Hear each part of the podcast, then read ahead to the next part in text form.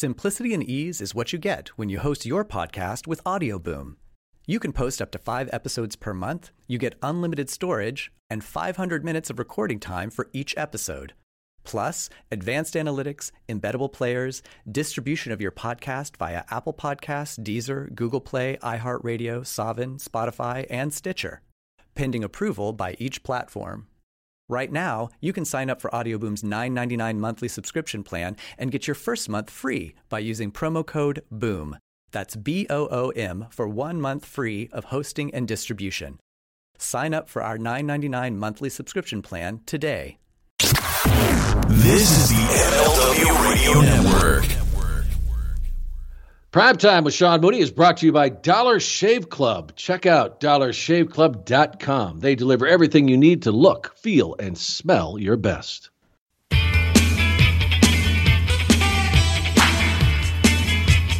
Hello, everybody, and welcome to another episode of Prime Time with Sean Mooney, coming off our on the road edition with Axe and Smash of Demolition. And uh, that may have been one of our uh, most uh, interesting, at least uh, when you consider the logistics that were involved in this. Uh, I explained last week how it all happened. You know, I was trying to track down Barry Darsow, and then I ran into them at WrestleMania at WrestleCon, and Bill Eadie was with him. We exchanged phone numbers. And I said, you know, I just want to get you guys on. I was thinking, you know, I'd get them on separately, something like that. And then Barry, I called Barry, left a message. He got back to me with this great idea that they were going to be heading to the show outside of Chicago.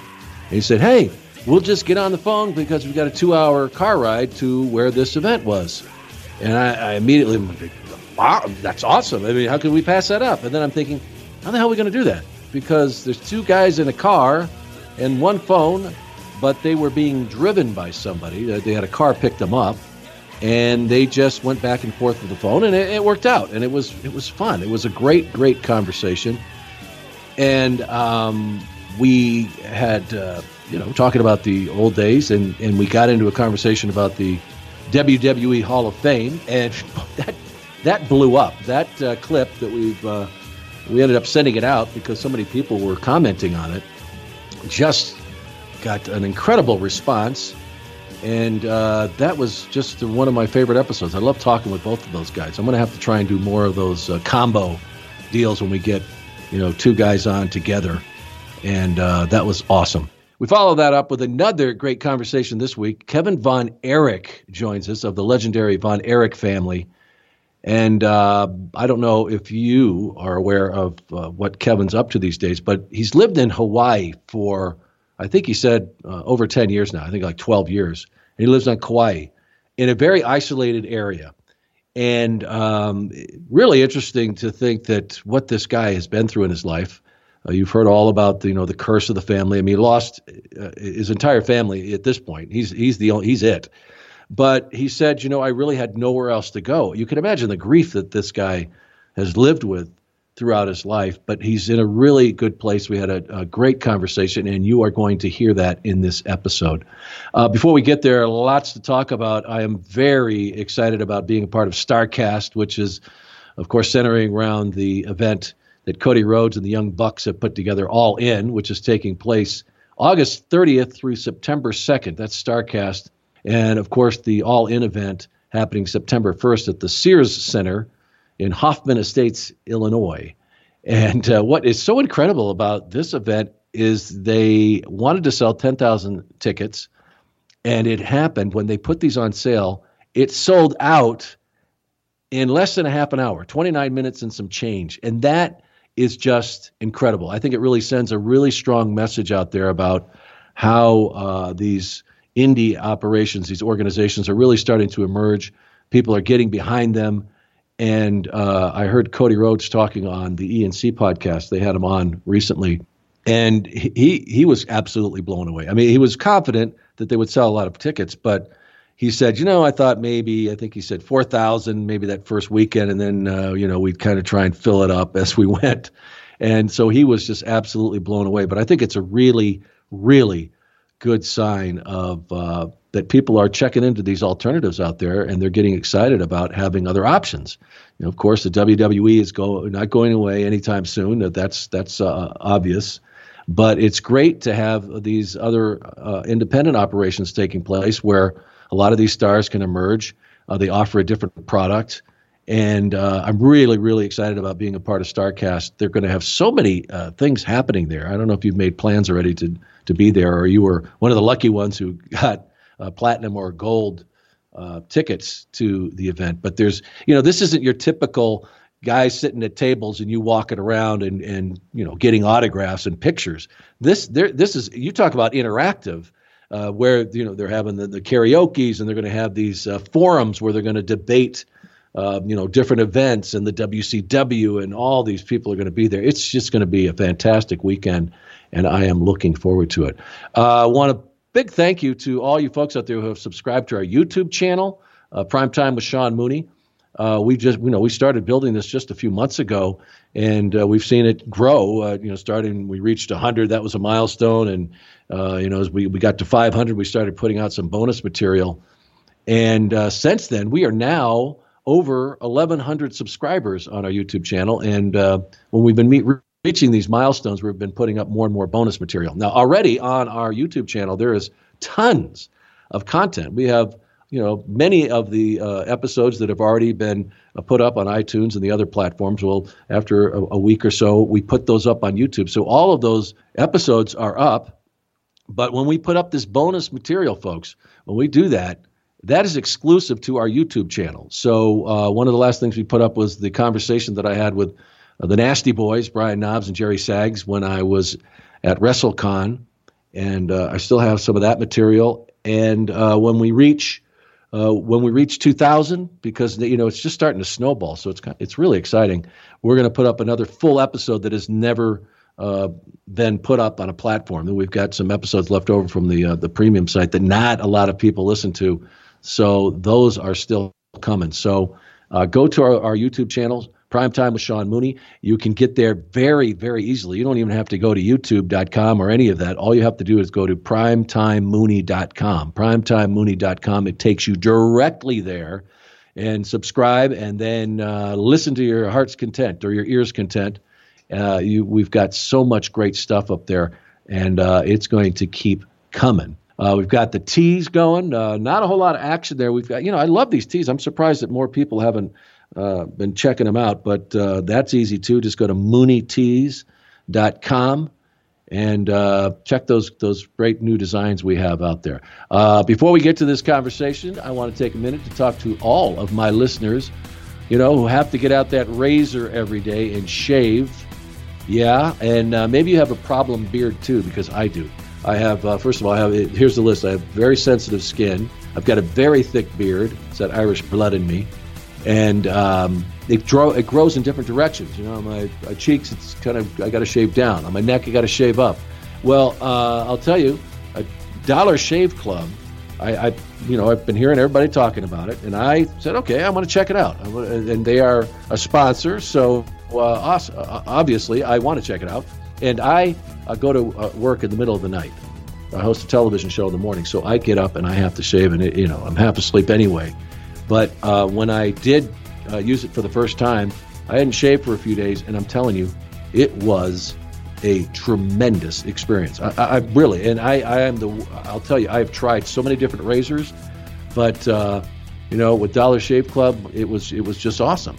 And uh, you get that uh, Dr. Carver shave butter because it's not regular like regular shaving cream. It's uh, you know medicated. It's you know just feels really good on your beard and you can it's it's not real thick so when you put it on you can see the whiskers when you're shaving so you don't uh, miss anything.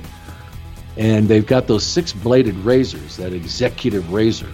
So um, check it out really. If, if you've ever had problems shaving or getting a really good shave uh, you got to go to uh, dollarshaveclub.com they deliver everything. That's the other thing. You don't have to go shopping for this. They send it to you everything. And they've got all these great other items too. They've got shampoo, body wash, even toothpaste. And then they also have those uh, one wipe Charlies. You know what you do with those? So they, they don't go on your face. But uh, anyway, guys, clean up your bathroom, end your morning routine. Join Dollar Shave Club today for just five bucks. And you're going to get free shipping with that. And you're going to get the six blade executive razors uh, and the razor uh, handle there, and uh, trial sizes of the shave butter, body cleanser, and the one wipe Charlie's, as I mentioned. And then just keep those blades coming for a few bucks a month. To get that deal and a tremendous shaving experience, take it from me. All you have to do is go to dollarshaveclub.com slash primetime. That's dollarshaveclub.com slash primetime. And then get ready for a great shave. All right, let's get to it. Let's hear this conversation with Kevin Von Erich. Ding, ding, ding. Uh, folks, we've got uh, a very special guest with us today. It's uh, someone I've wanted to talk to for a very long time. I uh, had an opportunity to get to know one of the family members pretty well during my time with the WWF, WWE. Uh, uh, I want to welcome Kevin Von Erich of the legendary Von Erich family. Kevin, thank you so much for coming on Primetime. How are you? Well, it's my pleasure, Sean. How are you? Good. I'm I'm fantastic. I think you're better than me though right right now because you're in Hawaii where you live, and uh, I know that they've got some volcanic activity over there, but it's uh, it's it just must be a, a, tremendous place to live. Well, we're kind of spread out, and we're not. Uh, you know, the Big Island is uh, 300 miles away from here to the east. We're on Kauai. oh boy! The, uh, it's the other end of the island chain, and it's uh, a little more north, but we're a good 300 miles. But the trade winds do bring that gas by us every now and then, and so it is something to consider. But uh, you know, it's it's pretty diluted from after coming 300 miles, so you know, it's not we're not in a bad way, thank goodness. No. But uh, sure feeling sorry for those people on the Big Island. They're they're having trouble. Yeah, yeah, and we see it every day. You know, I'm a, a news anchor. I do a, a, morning show here in Arizona, and you know, uh, Kevin, it seems like you know, whenever an event happens, and all we see it is through our our television screens and the video that they capture, and they have these live events. You know, uh, all this happening right as it's going on. We see the big lava flows, and it looks like uh, you know when you see stuff like that, you're going, boy, all of all of Hawaii is under this big uh, threat of a volcano. But that really isn't the case, though, is it? And that's also kind of a a sparse area of uh, of population too, where that that volcano is actually happening, right? Well, it is. Yeah, we're, we're an island that really don't. Uh, we don't really. Uh, want, they, they they act like they don't want the tourist industry really. In fact, there's usually bumper stickers say "Keep it quiet." You know, because right. we have a really big surf here. Uh, we have more drownings than any other island, though. We have really strong currents and yeah. really high surf, and uh, there's only seventy thousand people on the island, but it's it's an extreme island. It's a but it, but there's more waterfalls than any other island. We got a lot more rain than the others. It's quite a bit different. The water is even one degree cooler, and so we have more more diverse fish. They say too, but uh, so and we do fish. We spear fish and we fish with a rod and reel. So we live a natural life out here. I wanted to raise my sons completely. I knew that uh, I wanted a completely natural life for them. My father was a was an athlete, and all of my brothers were, and uh, when you decide something's going to be your living, you put all of yourself into it. And so, lo and behold, I raised my sons to be athletes. I wanted to be optimum conditions and came out here, and and I, they don't have the preservatives and the food colorings and the flavorings and the dyes and all that that, that, are in foods. And you wonder, you know, people are sick. They, I just wanted to avoid that, Sean. I wanted to do my best. Out here, they don't even put fluoride in the water. Well, so how long have you been there? Because uh, I, I know it's been a while, and uh, we'll get into how you ended up getting there uh, uh, as we get along with this conversation. But uh, how long have you been there? I think it's about 12 years now. Really? And you just, uh, I mean, was it one of those kind of things that you'd been there a few times and said, you know, if I was going to go live somewhere, or was it one of those kind of point a place on the map and say, okay, we're going there? Well, actually, it wasn't showing. It was you know, I had some. Um, I wanted to raise my kids in a, you know, uh, like I told you, uh, optimum conditions. But right. uh, I was looking at Costa Rica. I wanted really? to live down there, and I was looking at property all along the Pacific coast from uh, uh, Cape, um, from Quepos all the way down to um, uh, to Golfito, and uh, I mean the the uh, the, the what's that peninsula, Osa Peninsula down in Drake Bay, all yeah. along that. We were just that was beautiful to me. That's what I wanted. But the Spanish uh, and uh, the schools, it was just too tough. And we just really got lucky to find this place out here because I, I wanted to just get away, but I needed the ocean, you know, yeah. needed the and, and I, I travel and I've come to love the ocean and my sons do too. And so, you know, it's, uh, it's been a really good place for us to raise our, my grandchildren out here. It's really are you right on, are you right on the water there or? No, we're about three miles off the beach, kind of up in the mountains. Yeah. Yeah.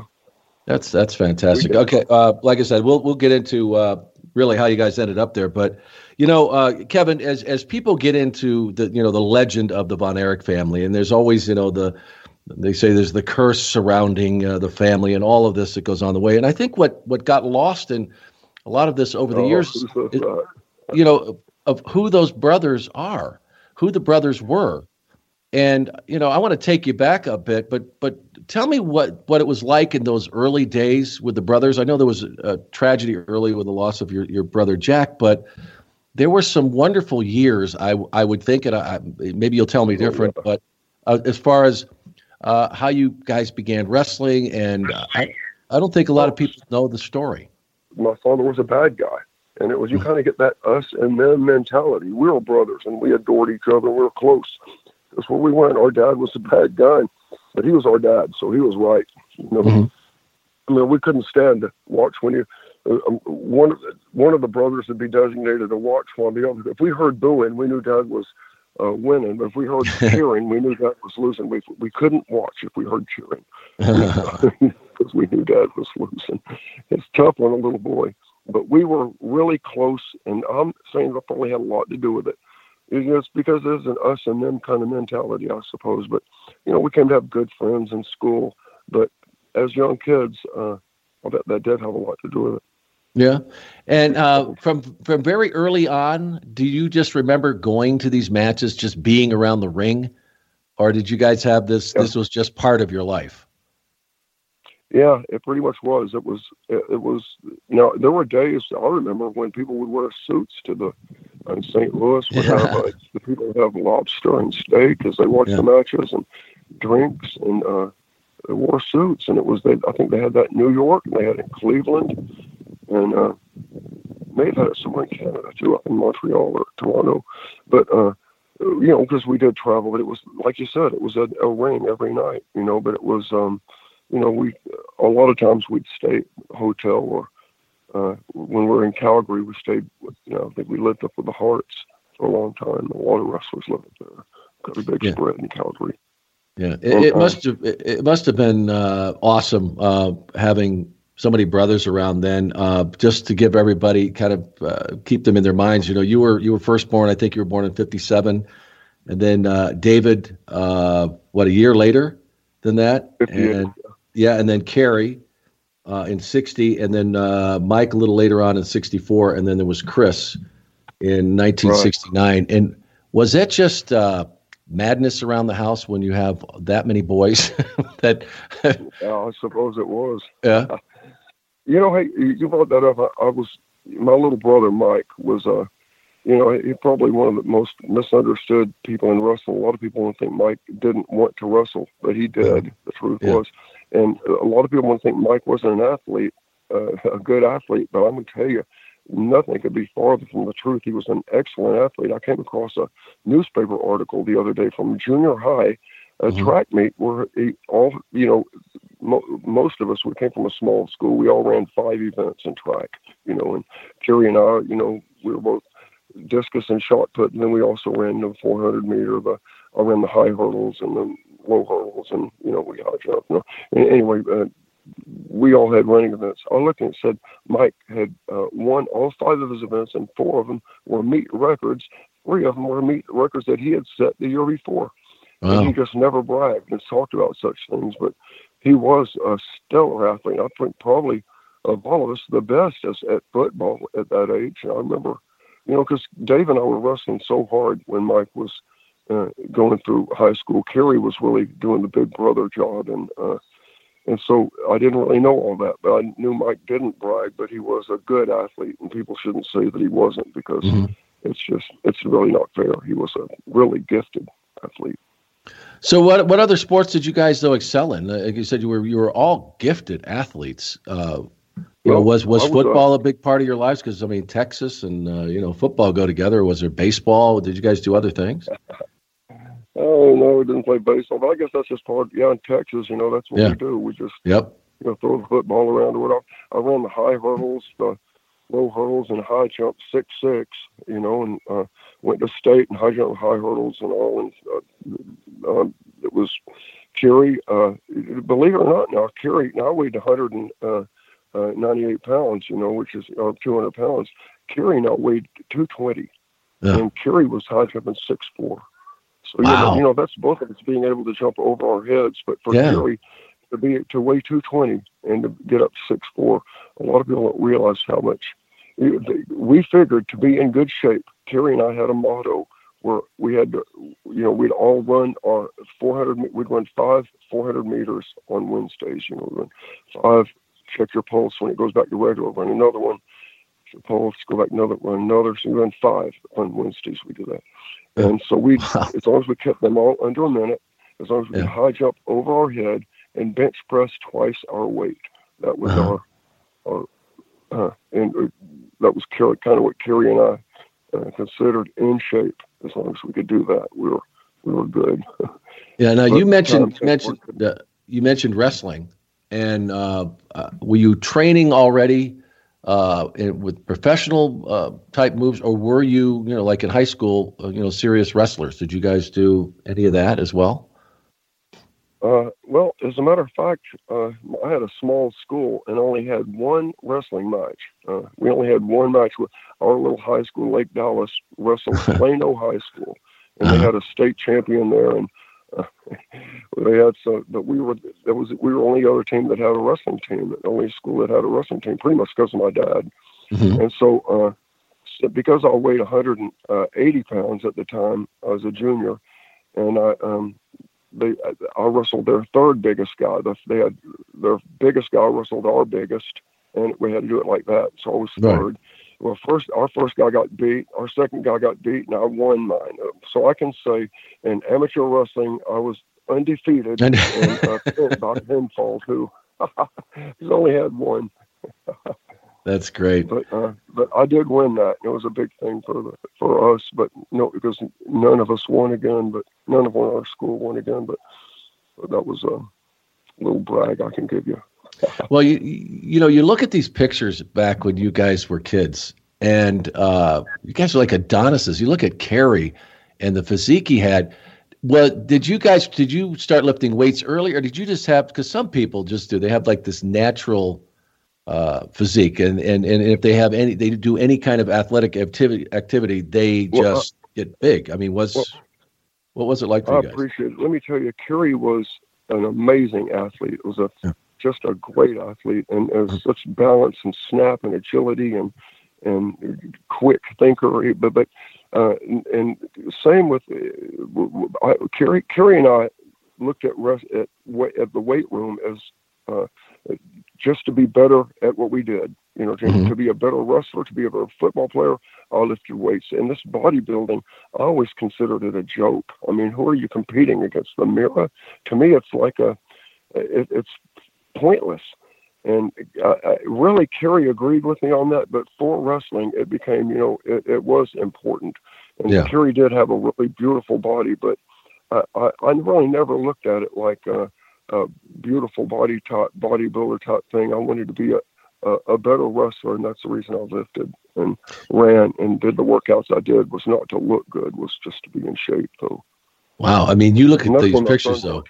Yeah, but you look at you guys, and you look like bodybuilders. It's like amazing that uh, the kind of shape you guys well, are the in. The thing is that I, I Kerry did like uh, bodybuilder stuff. You know, he'd pull the skin off his chicken and wouldn't put the soy sauce on his rice and really even then stuff like that. You know, but I didn't. I like Twinkies and all that junk food. You know, but I never cared about that. I eat Mexican food all the time, and you know, it's like. But if, if as long as you go to exhaustion every day, you don't have to worry about what you eat. You know, that's right. just doesn't matter. No, that's a joke. That's a, a wives' tale, bud. Let me tell you for sure.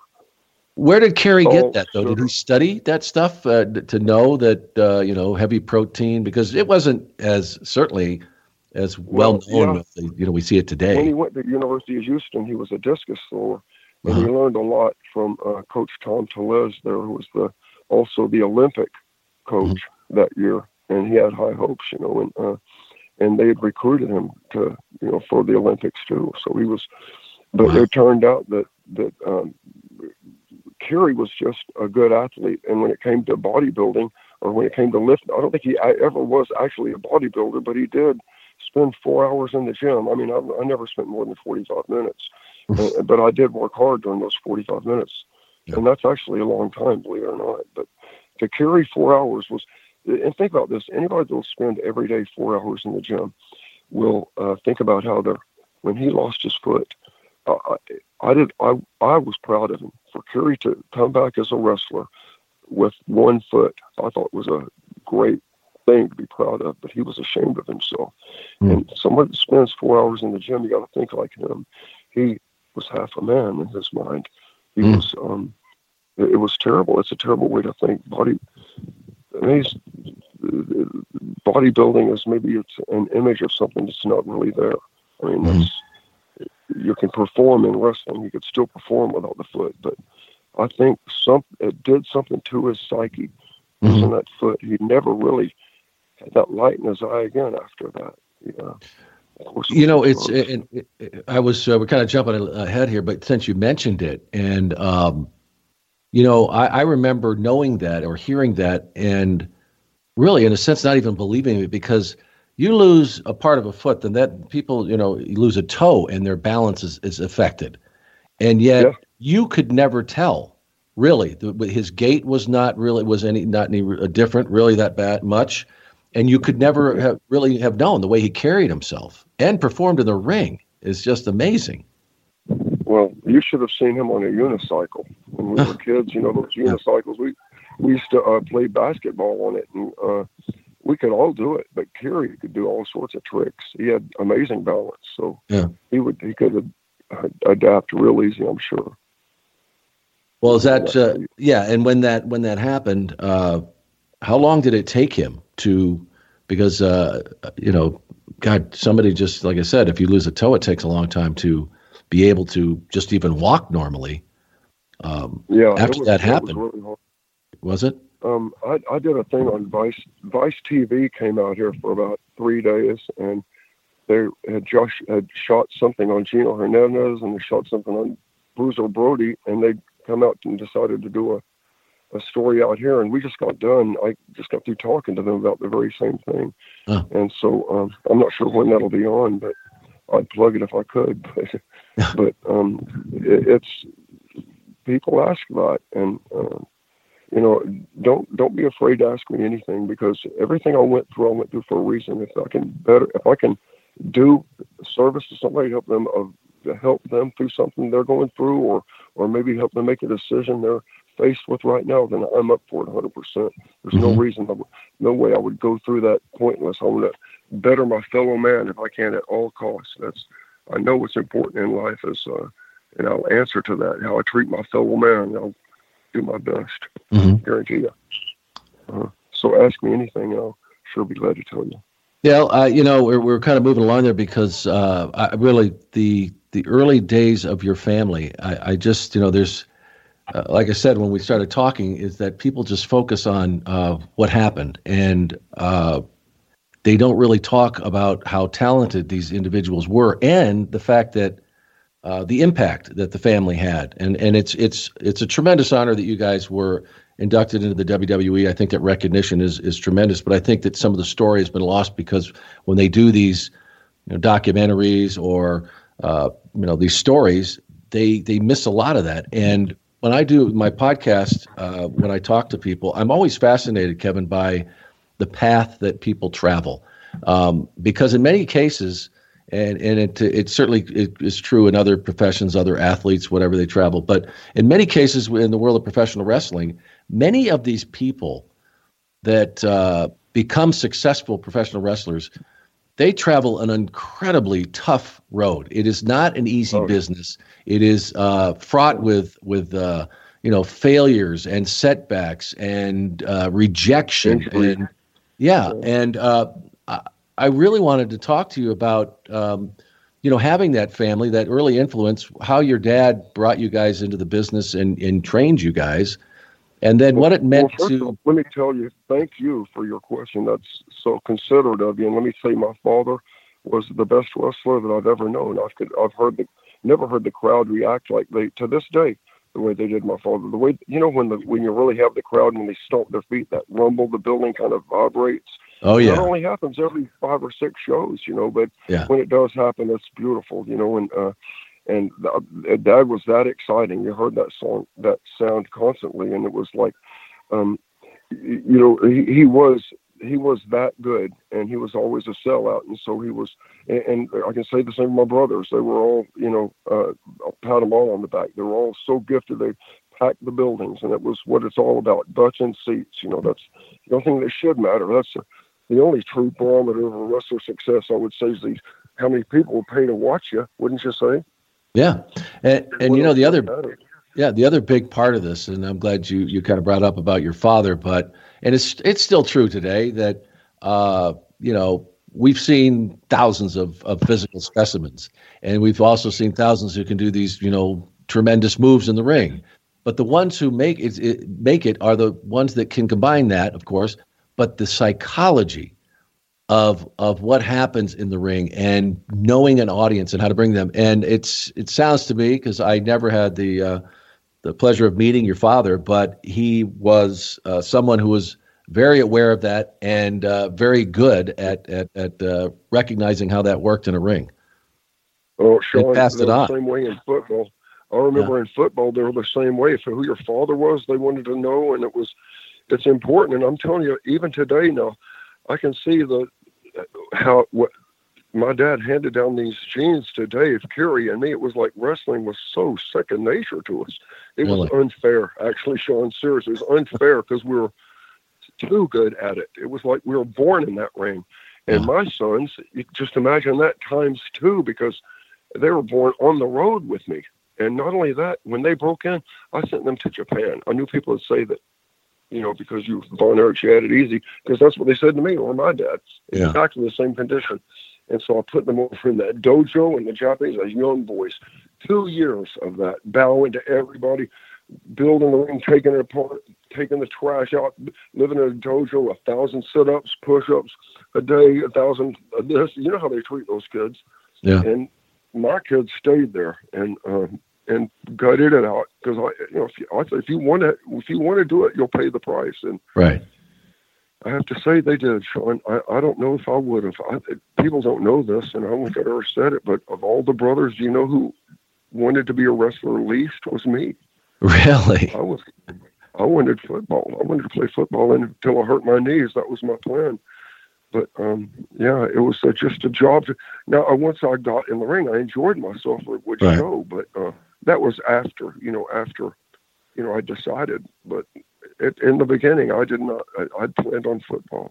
No.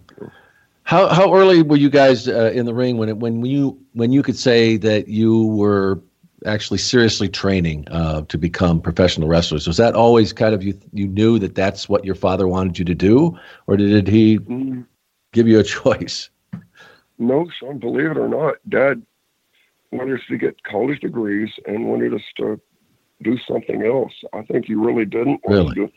But I mean, you know, watching him in the ring, I guess it went down inside us that I mean, to us that was success. I mean, that was that was what I wanted to do. That was I thought I thought he was great. You know, Sean, I thought my dad was great, and so did my brothers. We just had the most idyllic childhood, and he made it that way. We lived out in the country, and nature was our brother.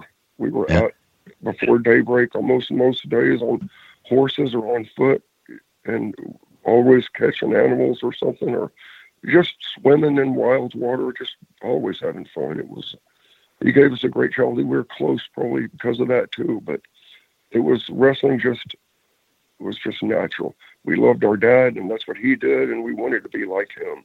And I don't think that's so it might be new in this day to day, but there was a time that was um, maybe nice, normal, you know. Yeah. Not be normal. No, we thought our dad was great. We loved him. We thought he was great. Did you did you did you think that way then? Because a lot of us don't understand that. Because uh, you know, uh, he, your dad was known to be someone who could be affectionate, I guess, but also a, a very tough on you. Uh, did it take you no, a while longer into your adulthood to you realize what lessons in life he was teaching you? Sean, let me tell. I'm so glad you told me that too, man. Let me say to everybody out there who didn't have a dad that loved them, I, man, y'all, bless you. Listen, you had a tough go. This is being, you might have got dealt a crappy hand in life by having a dad that treated you like that, or maybe who knows, even worse. But you come through that, you shine through that, and the glory that you'll have is 10 times what it would have been. I think any man can say uh, God is great when he's got a full stomach, you know, when you've got a Lincoln Continental parked outside. But what do you say when you're empty stomach? What do you say when you're suffering? That's what counts. If you've had a strike against you, then use it. Use it because that's what it's all about. We've got a hundred years to prove to what team we're on. Who are you? You know, d- decide, show who you are, fight for it because folks don't believe what you hear, it all does count. It's all real important. Treat your, each other as you would yourself. Love each other. Love each. Consider each other as more important than yourself, and your life will be so good. Your way, God will see you have a good day. It, the Bible says, "So it will go well with you." And boy, does that ever mean just that. Mm-hmm. Try it. The people call it karma, but it's biblical. It's just a fancy word for it. Try it, y'all. I'm telling you, it, you'll be so grateful. And it all starts with loving your dad, I guess, because my dad, I'm trying to think, why do I know this? Because I, I wasn't raised Christian. You know, my parents, we went to church on Easter, but we weren't raised Christian at all. It was something that came to me when my brothers were dying. I'd never really uh, got into it as deep as I did when I was really suffering.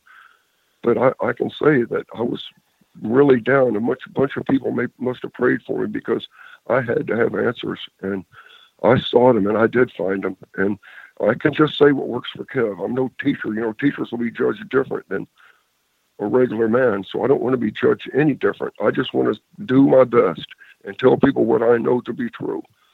And so and I can only say what works for me, but I know there is a there is a God and there is a devil who wants to ruin your day and steal all he can from you.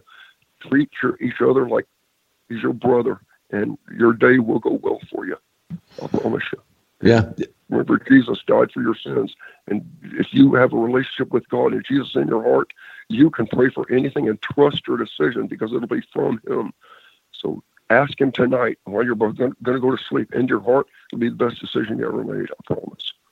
you know, and Kevin, and, yeah, and Kevin, people uh, wonder, and I, I do want to talk to you about how you got through all that grief, but um, I want to hear more about the, the, the best period of with, with, with those those people that were in your life. And um, a lot of people have heard of the WCW, but I don't know. We don't hear too much these days about the WCCW. And uh, tell me about that uh, wrestling organization. What the, what uh, what something that your father was, uh, I'm sure, very proud of, and what you were able to accomplish there. You guys had great houses uh, when you guys were all together. Was there a period of time as you look back that was, I guess, kind of the glory days that, uh, you know, that you just remember a period of time that was um, just being with those guys and it just being a great period of your life? Well, uh, I wouldn't say a great period. A great period. It's the only period I've when anything to hold it up against. My dad was yeah. president of the NWA ever since I can remember. Um, all of the wrestlers came by my house at one time or another. Andre the Giant was a family friend. Came to two of my yeah. high school football games, and loved Andre. We were like brothers. Came to two of Dave's basketball games. Um, Kerry came to Kerry's birthday party. Andre, shoot, we had the the the bear. We had the wrestling bear come to our schools. You know, every year it was we were a wrestling family, all right. but it was because you know my dad was was president of the alliance. But uh, in those days, it was different. There were territories. It was before the before this, you know. So it's different now. But uh, but then it was, uh, yeah, that's the only way I, I knew. That's all I grew up in. It yeah, was, and, and and you think of some of the great names that came through the the territories there. You guys, you probably oh, saw yeah. them all, right? With the like you that, mentioned Andre, but I'm sure many others come to mind. That's right. Yeah, it seems like um, all of the big names uh, came through um, Texas, came through world class. It's kind of like if you look through all of the champions, it was it seems like this is where we learned to uh, we let our people we let our wrestlers decide their own character. We didn't tell anybody how to act or who to be. We wanted to be organic, and because it was like that, I think a lot of guys like Shawn Michaels and Steve Austin were able to develop their own characters and and characters they made themselves up. Nobody has put as much thought into that character as he has, and you're crazy not to use that. But uh, that's what I found in the business, and so um, and so there are a lot of big names in wrestling because they it, it came from world class. It's almost like a who's who, because guys were able to develop and and be themselves here. We didn't have uh, backbiting in our dressing rooms. We had guys that wanted each other to do well, so that we, you know, we had a time where we, our tickets sold so well that scalpers bought them up before the mm-hmm. people had a chance. We had to, in, in fact, we had to raise prices because of that. But the scalpers were buying all of our big shows, all of our tickets up. So, you know, it could get. We had we were crazy popular. You know, right. What kind of houses did you have? I mean, what kind of how many thousand people would you have at, at some of these shows? Oh, I, it's Sean. You're talking about 19 years. I just can't. I can't sum it up in a few words. I can tell you this: uh, the Japan. I, my dad was over so well in Japan. Yeah. It's unbelievable. Everybody there knows who Fritz von Erich is. Everyone, and I yeah. mean, I don't care if you're a fan or not. I was watching a King Kong and um, Godzilla movie or, or Mecha Monster or whatever, you know, all those crazy monsters. And one of them put the claw on the other one, the iron claw. I've been heard him yeah. say, "I'm in the claw." You know, we scared the death out of him. We scared him to death yeah, over there with that. Yeah. And then they they do with the thing with the claw, and then the blood would flow, and they would just go out of their their minds. Uh, I do want to get back to what we were talking about with as far as you know some of these great names that you and your family uh, came across early days, and and and one of them that you had uh, a lot of uh, quite a relationship with Ric, is Ric Flair, who uh, you know I, I, that's all I have to do is mention his name. But uh, uh, what was that experience? The experiences that you had working with Ric.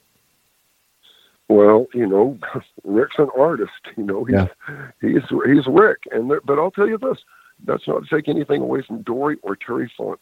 Both those guys were great champions. Harley Race was a great champion. He kept coming at you. He was always had it, he, and he knew the business so well. But Dory and Terry Funk were like scientists. They knew a, a counter for everything, and they knew a way out of everything. Just like Jack Briscoe, another great champion. Jack Briscoe could pull a trick out of a hat any time in the match. You know, and, yes. and Ric has this too, but you know, I don't want to take away from the guys that because I was lucky enough to wrestle all the champions in their prime, and I don't want anyone to be left out because they all had such good attributes. And Ric sure had his, especially on the microphone. But yeah. you know, I just don't want to take away from your Jack Briscoes and your Funk Brothers and Harley and and uh, even Dusty. I mean, there were some good champions yeah. out there. Well, with that with that in mind, Kevin, though, and let's let's speak in kind of general terms of these guys. What is it about that? And I guess we can call it old school. I mean, I guess it's an easy way to describe it. But what is it about those guys and the way uh, they did business, the way that they worked in the ring, and uh, that that separates them from that next generation? If you didn't come up through that, uh, uh say, a family or connected to it. Oh well, Sean, I don't you can go a lot of different directions with that question. I remember it seems like whenever we'd have a good deal at a hotel, one of the boys would screw it up. And it doesn't seem like that's as bad a thing now. I think now they appreciate what they've got. Yeah. a but, little better than the old days. Yeah, but the, but the way they the, the way they did things, like you said, everything with the psychology and uh, you know. Oh, oh, uh huh. Yeah, for sure, Sean. You know, I like wrestling best when I go on my opponent. You know, I don't want a writer to be involved at all. Yeah. I want to work on the guy I'm wrestling with. I want to look him in the eye and see what he's up to. I want to listen to the people and react on that. I want the match to go that way. If if if it feels right, go with it. And you know, if you get corrected, you get corrected. But it all looks good. I mean, that's you know when I say corrected, because both men are working. You know, it's just there's two. There's a different way to work. Uh, my sons are going to be on television on NBC Saturday nights after Saturday Night Live, and it's a new kind of wrestling. It's called World Class Revolution. Well, folks, the Von Erich generation is about to make a full revolution. My sons have been trained, and they've gone out, and seen the world. They've been uh, uh, on every continent, and they've wrestled. They have know every style. They've got a great repertoire now, and my sons are wrestling a style. Let's watch this different type. I think it's time for a change in wrestling.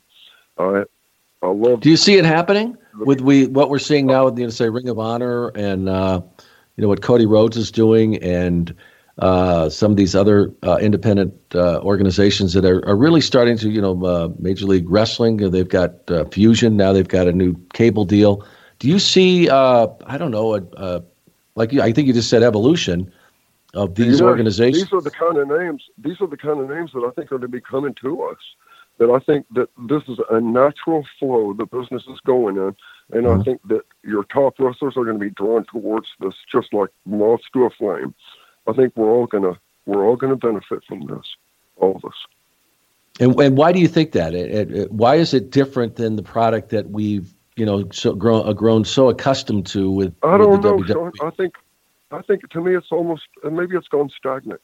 Maybe mm-hmm. it's uh, the, it's too predictable. Maybe it's too I, I don't know, too, um, I don't know, maybe it's got too much of a trademark on it. It's almost like, um, uh, I, just think every, every, okay, let's face it, I'll put it this way. In real estate, the old rule of thumb used to be every seven years your property doubles, you know, and, and that's kind of how any investment would be. Well, yeah. if is seven to ten years, and wrestling is overdue for a change. It's mm. been 20. So it, since the Von Erichs, it's been 30, and it's going to be a beautiful revolution. And it's going full cycle. And and you, you, let's instead of me try to define it and pick it apart and tell you what it is or isn't, the yeah. proof is going to be on the, on that screen, on that TV TV screen. So watch the boys. Watch uh, coming up their first match. They just had it, and uh, and I know it's you're going to like it. So watch what comes up. Where can they? Where can people catch this? It's uh, NBC. It's going to be on Saturday night after Saturday Night Live, uh, and it's really? called World Class Revolution. Yeah, it's in okay. 172 markets, but it's going to be growing. Wow, that's that's awesome. And uh, how did how did uh, your kids get involved? How did the boys get involved? That that Sean, you wouldn't believe me if I told you, but it was just prayer. I knew that it was not in one man's hand. I, I trust God with all my heart, and I said, God, there's if they're pay, they're giving it hundred percent, Lord, and I know you will not let them down. And I pray for a miracle, and the miracle's here, Sean. Watch this. It's just going to be beautiful. It's going to be so organic, so natural, something that wrestling has not seen in a long time. A breath of fresh air. Yeah, well, you, you mentioned that uh, that uh, your faith has carried you a long way. Um, but going back and, and uh, you know, uh, losing losing those the, those brothers that were so close to you, um, I'm a lot of people wonder like how in the world you could get through that. I mean, I couldn't imagine uh, what it's like, and I've been blessed that I haven't lost someone that's close to me like that. That's a brother or a child. And I don't know if there's any greater grief someone could experience. How did you get through it? man, I, I'll tell you, it's it can do one of two things to you. It can either make you hate the world, like easy way to go, yeah. or it can do something else to you. And I don't mean something you choose. I mean it can make it can make you see suffering in a whole different way. You don't want anybody. What you want? I mean, you're just and and when you suffering it like you hurt for them because you see it, and I think it turned my ears on to a way that I didn't have before. But I just, I, I, I just would, I hate for that for oh, this that I do well on my race. That I, that I remember my treasure is not on earth, but on up in heaven. You know, yeah. and, and and so I'm just going to do my best and let him keep the score. You know, and just just because that's what it's all about to me is what side are you on? Who are you? We get a hundred years to to prove it. You know, mm-hmm. I mean, if you're lucky, you get 100 years. Most guys are get 25 like Dave. You know, not most yeah. of them, but a lot of them do. So, uh, but he knew, and uh, there's, you know, life is tough, but a man has to be tough, and so you got up and take it. I know that you, a lot of you were dealt a bad hand. Your father was this or that and didn't yeah. wasn't there, and and I know we, but we've all got terrible stories, y'all. The more you bounce back, the higher your glory is in a in a re, in a payment, and God will repay you in secret. Trust me on this. You've, I'm not a preacher. I'm just telling you, as your neighbor, as your brother Kev. Well, well, Kevin, and uh, and one thing that uh, certainly has touched your life is suicide. I lost my, my father when I was uh, 18 uh, to suicide, um, and and one thing that people don't understand, and I, I heard an interview that you had done, and we're ta- they were talking about Kerry, and you know that uh, I got to know Kerry very well. We got to do a lot of appearances together, and just uh, one of the uh, nicest uh, people, not just superstars that I've ever, nicest person, you know, one of the nicest people I've ever met in my life. And uh, I, I heard an interview you did, and where he was uh, in a really, really bad place, and it was talking about ending his life, and you did everything you could and yet you still lost them. You couldn't get there in time. And uh, people, I think, that have kind of this idea that yeah, there's something you can do. You can you can keep them from doing something like that. And it, you you and when it comes down no. to it, you can't. And and you know it's yeah. it's, today. I think that's that. Uh, especially coming from you, a message we have got a lot of young people out there that that reach this uh, this pit where they feel yeah. there is no other answer yeah, yeah. The veterans, you about these veterans? Yeah. So many a day. It's incredible. You know, it is so heinous. That is the most horrible thing I can imagine. You know, listen. Some people you might be thinking that's an an out, but Sean, how old were you, were you when you lost your dad? But I, was eighteen. Oh, you were eighteen. Yeah, yeah. But he was uh, he was uh, it's like a whole we could, we could go into the whole uh, history of, but he was somebody that was uh, a pretty uh, abusive person. I mean, it wasn't it wasn't uh, you know a good situation, but at the same time, it's your father, you know. And uh, I I look uh, today, and there's so many kids out there that ha- that are struggling, and it's it's uh, I, I just you know think that we we have to get out there. Look, we have to talk hey, to look, bud, look, but there you are, 18 year old kid. You got kicked in the nuts, and now look at you kicking ass on radio, bud. Way to go. You fought through it, man. A light shines in the dark. You know, in the storm is when people need the light, man. Way to be, buddy. Sean, I'm telling you, man, that you took a win out of the fire, man. Good job. Yeah. But I think that a message uh, from you, and uh, like you said, I don't, I don't know if there's any other the depths that you that you know you came from, and to hear that there is well, there is light, Sean, you know, is, is yeah. But uh, you tell me that, but you know, really, I didn't have a choice. You know, you'd have done the same thing. What could I do? Lay down and die? You know, my, my brother, we I adored him, I loved him, but I got a wife and I have a, a baby. You know, I got to I got to gut up, gut up. You know, I I got to be tough, and so I did have to. But Sean, you would have too. You'd have done it too, man, because I didn't have a choice. You know. But with so much tragedy, though, in your family, though, and I and I and I, uh, I saw the another interview where you said that you knew that uh, that the devil wanted you. I mean, they wanted you dead because you were supposed to follow, I guess, in this this uh, tragic, you know, path. But what? Yeah, but what was it that made you said no? This is not not going to be my choice in life. I'm going to to live. I'm going to uh, yeah. move on. When you sit around when you sit around that Thanksgiving table that used to be full, or Christmas because we always ate together, yeah. and or when I'd get in a ring and I'd see Hi Kev or Hi Dave or how the brothers talked. We how we, you know, all the brothers were main eventers, and so they all had marks of lots, and we signed autographs in the corner, and so they'd always write a message to one of us on the on the turnbuckles, you know, and I guess the they'd leave it up there because you know they, you know, was made them like remember our brothers or whatever. But you know, I'd see stuff that would remind me of of them, you know, and it'd be like hard, man. It was really tough, but you know, it was once I once I you know once it started to be painful for me, I got out because I knew it would be it would lead to a bad thing. I wanted mm-hmm. people to see me enjoy myself or or not see me at all.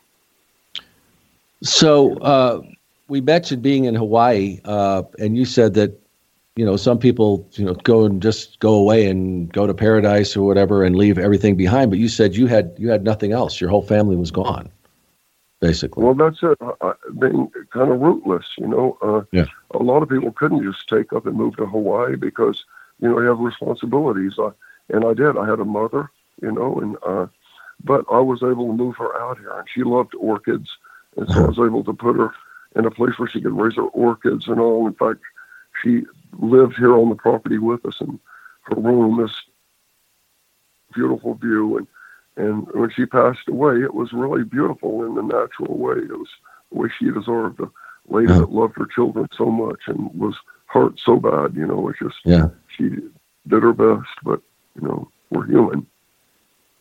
So was that really a new beginning, in a sense? Do you look at it that way when you went to uh, Kauai? Did like it was a new beginning, kind of like. Yeah.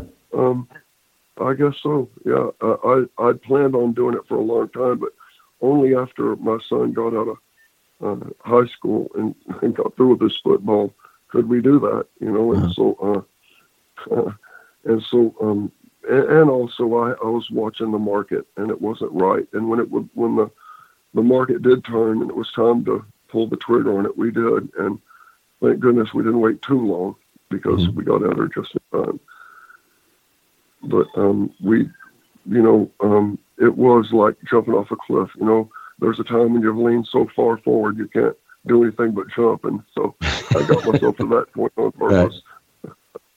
Wow. Uh, Are you are, you uh, really isolated there, or is it? Uh, You Yeah, know, I'm really a lot of neighbors around? huh? You don't hear jets fly over here. You know, there's no, the, you know, you don't hear airplanes. It's just like completely quiet.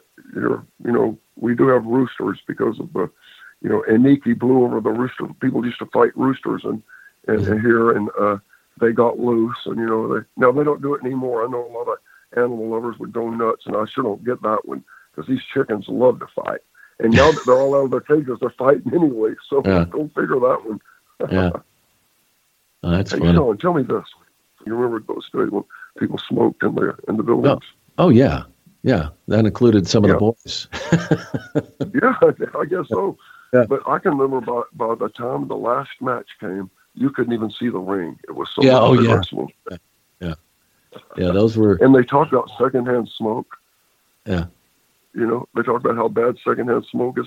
Think about if anybody would show that, it would be either us or rock stars. You know, that have people smoking in the arena. You know, the people that do hours. You know, couple two hour shows. You know, those people are the people that would be exposed to. That's who they should have used as test subjects to decide if secondhand smoke was dangerous. no kidding, because they they inhaled enough of it. Uh, I think We did sure you did. Did you basically uh, really uh, hang it up in 2005? Is that when you, uh, you know, I know you've done a few other things since then, but was that pretty much the point where you decided that uh, you were done? Yeah, I, I did. I didn't. I, I Roddy Piper was a friend of mine and called me up and wanted me to do something, and and so I, I went and did a Piper's Pit thing with him, and and uh, but other than that, you know, I was done and didn't want to come back. I just wanted to.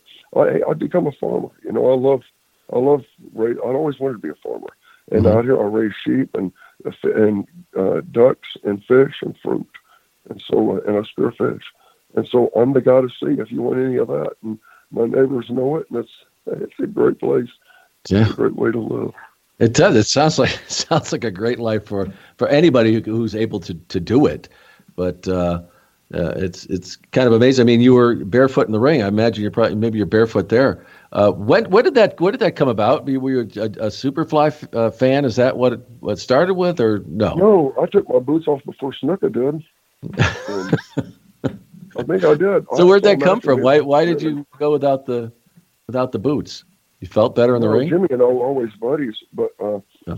I just, uh, you know, I had knee surgery. I had two, I had quite a few knee surgeries, Yeah. and so when you know we had, I wore, wore leather boots back in that day, and you know with the socks we wear, they soak up sweat, and that's a lot of weight. And Mhm. so one night, I uh, I just thought, screw it, I left my boots. I'm gonna wrestle barefoot, and uh, I loved it, man. It felt so good to me. I thought I'd never going to wear them again. And it, it, you know, I was able to fly. I felt like I was like the law of gravity doesn't apply anymore. And uh-huh. so that's why I did all that crazy stuff too. I just felt great because because from you know when your feet have all that soap, sweat soaked in your socks and your boots too, that's a lot of weight and and, enough for me that when I took my boots off, it felt so good. I felt like just showing off. I guess that's why I did it. I was showing off. Was there ever uh, any incidents where uh, it might have been better if you were wearing boots? Did you ever have anything bad happen? Uh, I would imagine, like well, yeah, leaping outside the ring. Cigarettes. I hate that.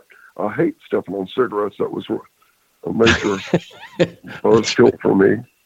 I can but imagine. Other than that, other than that, though, no, I, I never hurt. My, I've had cows and horses step on my bare feet before. I'm, I'm it's just um, I've got good, solid, sturdy feet, and by going barefoot, my feet stay healthy. You know, um, strong, and I don't have foot problems. Yeah. And none of my uh, kids wear shoes. Yeah. Um, you know, uh, through the years, I mean, you you you and your family can never be separated from professional wrestling. Uh, you're now in the Hall of Fame, um, but do you ever uh, look back and uh, think about what wrestling brought to your life and what it took away? Yeah, I do a lot, man. I, you know, I'll tell you, every day, I um, you always sleep for about four hours a night. I don't mm. need a lot of sleep and so um, you know, so I've, I've, done a lot, but I do lay still, you know, and I and I, I meditate, I suppose.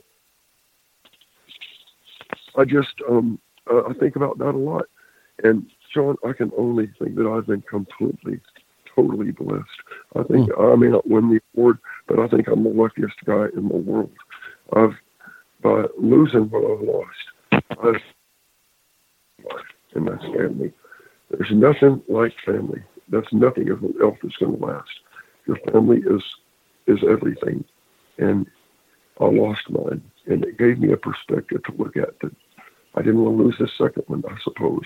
Mm-hmm. Whatever I saw, I, I would tell you if you put your kids, if you, I adore my kids. I mean, I, I adore everything my sons did, my daughters too. I just, I scout mom. You know, I just, I, I couldn't stand them, send them to kindergarten. I just some people can't do it because of you know because it takes so much money to raise kids but if you can it'll be the most fun you ever had put mm-hmm. all of your heart into it and you'll love it because it's the best most it's the greatest gift a man can have is raising his sons well, and with that, Kevin, you mentioned that they're they're involved in the business now, and and it sounds like you, they've got a, a great opportunity coming their way. Did you uh, early on was this something they want they they wanted you to do did you ever want to steer them away from it and have them go in a different direction or how did that how did they end up doing this well i i did tell them you know what sean you know um, when i uh, yeah, I, I'm, I'm sorry, but you know, I say that I, I know that some people had a terrible experience with their dad in it. But uh, what I'm saying is, take that and try to turn it into lemonade. That's what I mean. Try to yeah. it, stop that cycle now, you know, so it doesn't go on because it's destructive. And that, that's that's but but as far as what you just said, then uh, yeah, Sean, I, my dad uh, or I did try to turn my sons away. I remember saying, "Do you want to walk like me, like this? Do you want to be hunched over most of the day?" I mean, he's seen my wrestler friends come over to visit me over here, you know, he saw Tommy Rogers hobbling all over. I said, "Do you want to look like us?" And I said, "Dad, yeah, of course we do." You know, and I had, uh, then I remembered what it was like. I wanted to be like my dad too. I just, what can you say? You know, just they're men. They do what they want. Just I just offered that opportunity I could, and they make their call. Yeah, it's in their blood. I don't think you can do anything about it, Kevin. I think uh, so. I think so. So are Ross and Marshall any good? yes. They in fact they've already they have they've invented moves. All right. They have moves really? I've seen no one else to do that they've done. So yeah, stay you know, uh, fire away and fall back because it's coming. I well, think you're gonna be surprised In fact, call me after it's over. Tell me what you think. I will. I'd love to. Uh, you know, folks. I mean, you got to watch out for Ross and Marshall Von Erich as the Von Erich family lives on here, and they're going to be uh, involved in it. What's it called again, Kevin? It's World Class Revolution, and it'll World be on June second on Saturday nights after Saturday Night Live, NBC. Wow. Uh, I'm, I'm definitely going to be doing my homework now on that. Uh, I really want to thank you for, for coming on, Kevin. I really I've wanted to talk to you for a long time. I think that we met once or twice. I think you were at some of the events that Kerry was at, but uh, really, um, you're a, a, shining example to people of of uh, you know moving on and and and uh, uh, what you've lived through. I think is just incredible. But uh, you made a choice that uh, you know you were you were going to have your family and and they're doing very well and you live in a beautiful place i think a lot of people would love to live in kauai but uh, really thank you so much for coming on primetime Well, thank you, man. I sure appreciate it. It's a pleasure talking to you. Have a great show, and uh, and man, all my love to everybody.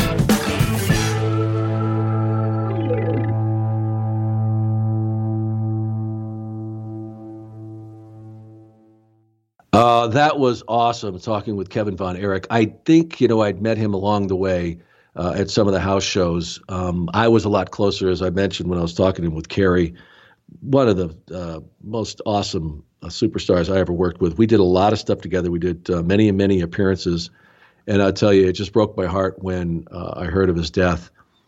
And what was really heartbreaking about it is that you, uh, you know, that um, Kevin had talked to him that day. He knew he was in a bad place. Kevin had called him and told him he was in a bad place, and yet he couldn't save him. And uh, you know, just just the losses in that guy's life and the fact that he has gone forward and and and you know in many of these podcasts uh, guys um, I, I hope you get the message about people and what uh, you know this perseverance this the, the the the soul of these people that you know refuses to let them quit and Kevin has said said it many times I mean can you imagine you know you lose all those brothers uh, you know, with the tragedies and the and the suicides. And he he said, you know, it was, I I just felt that that you know that draw that that was what was supposed to happen to me.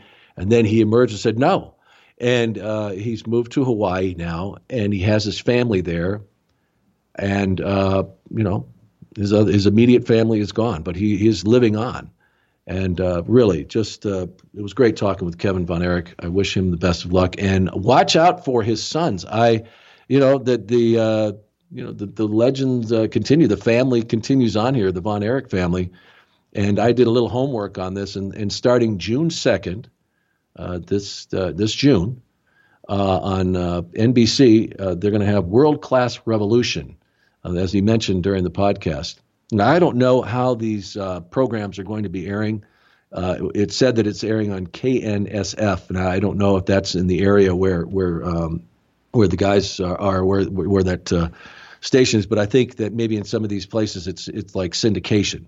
But it comes on after Saturday Night Live, and um, both both his both his sons Marshall and Ross Von Erich are going to be involved in this. And you know here here you go. Here's another independent operation that uh, you know is emerging, and uh, it, it's happening on uh, June second. Uh, 2018 World Class Revolution. Look out for it. Uh, I'll tell you, uh, this week I've got a lot happening, guys. Um, I'm heading back back east. I wish I could give you more details, and I'm going to give you some hints here. But I'm going to be heading back east to uh, the land of the WWE. Visit with a couple of my pals. I think Paul Smackage might be there. Um, anyways, I'm going to be telling you all about it in the coming weeks. I'm really excited about uh, seeing my friends uh, with the WWE. Also, I'll be in Providence, Rhode Island at the New England Fan Fest which is happening on Saturday, June 2nd. If you're in the area, please come on by. Uh, once again, I want to remind you check out our tees, will you? T- go to mooneytees.com. Those are some great designs. We got more coming. And uh, be a part of Moon Nation. And of course, pick up your Sean Mooney Who t shirt. Uh, also, subscribe to the YouTube channel. Our, all you have to do is go to primetimemooney.com to uh, join that large group that it keeps getting bigger every day, and we will continue to put up great content and bonus material as these uh, numbers continue to mount. Be sure and follow us on social media. On Twitter and Instagram, it's at Primetime Mooney. Uh, we've also got Facebook. We've got our Facebook page, Primetime with Sean Mooney. Um, anyway, I want to also give a big thanks, a big shout out to our sponsor, Dollar Shave Club. Guys, clean up your bathroom and your morning routine. Join Dollar Shave Club today, and for just $5 with free shipping, you're going to get that six blade executive razor plus trial sizes of shave butter, body cleanser, and one wipe Charlie's. And then keep the blades coming for a few bucks a month. Get yours at dollarshaveclub.com slash primetime. That's dollarshaveclub.com slash primetime. As I said, I'm heading back east. I might have a few surprises for you guys next week after I visit with my friends with the WWE. Till then, thanks for listening. I'm Sean Mooney, and I'm out.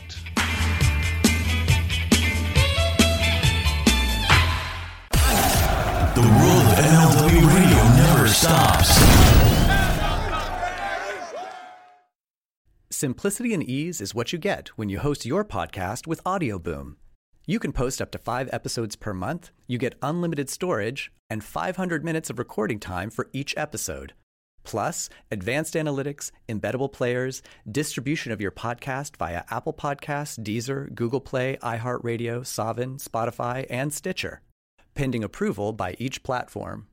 Right now, you can sign up for Audioboom's $9.99 monthly subscription plan and get your first month free by using promo code BOOM.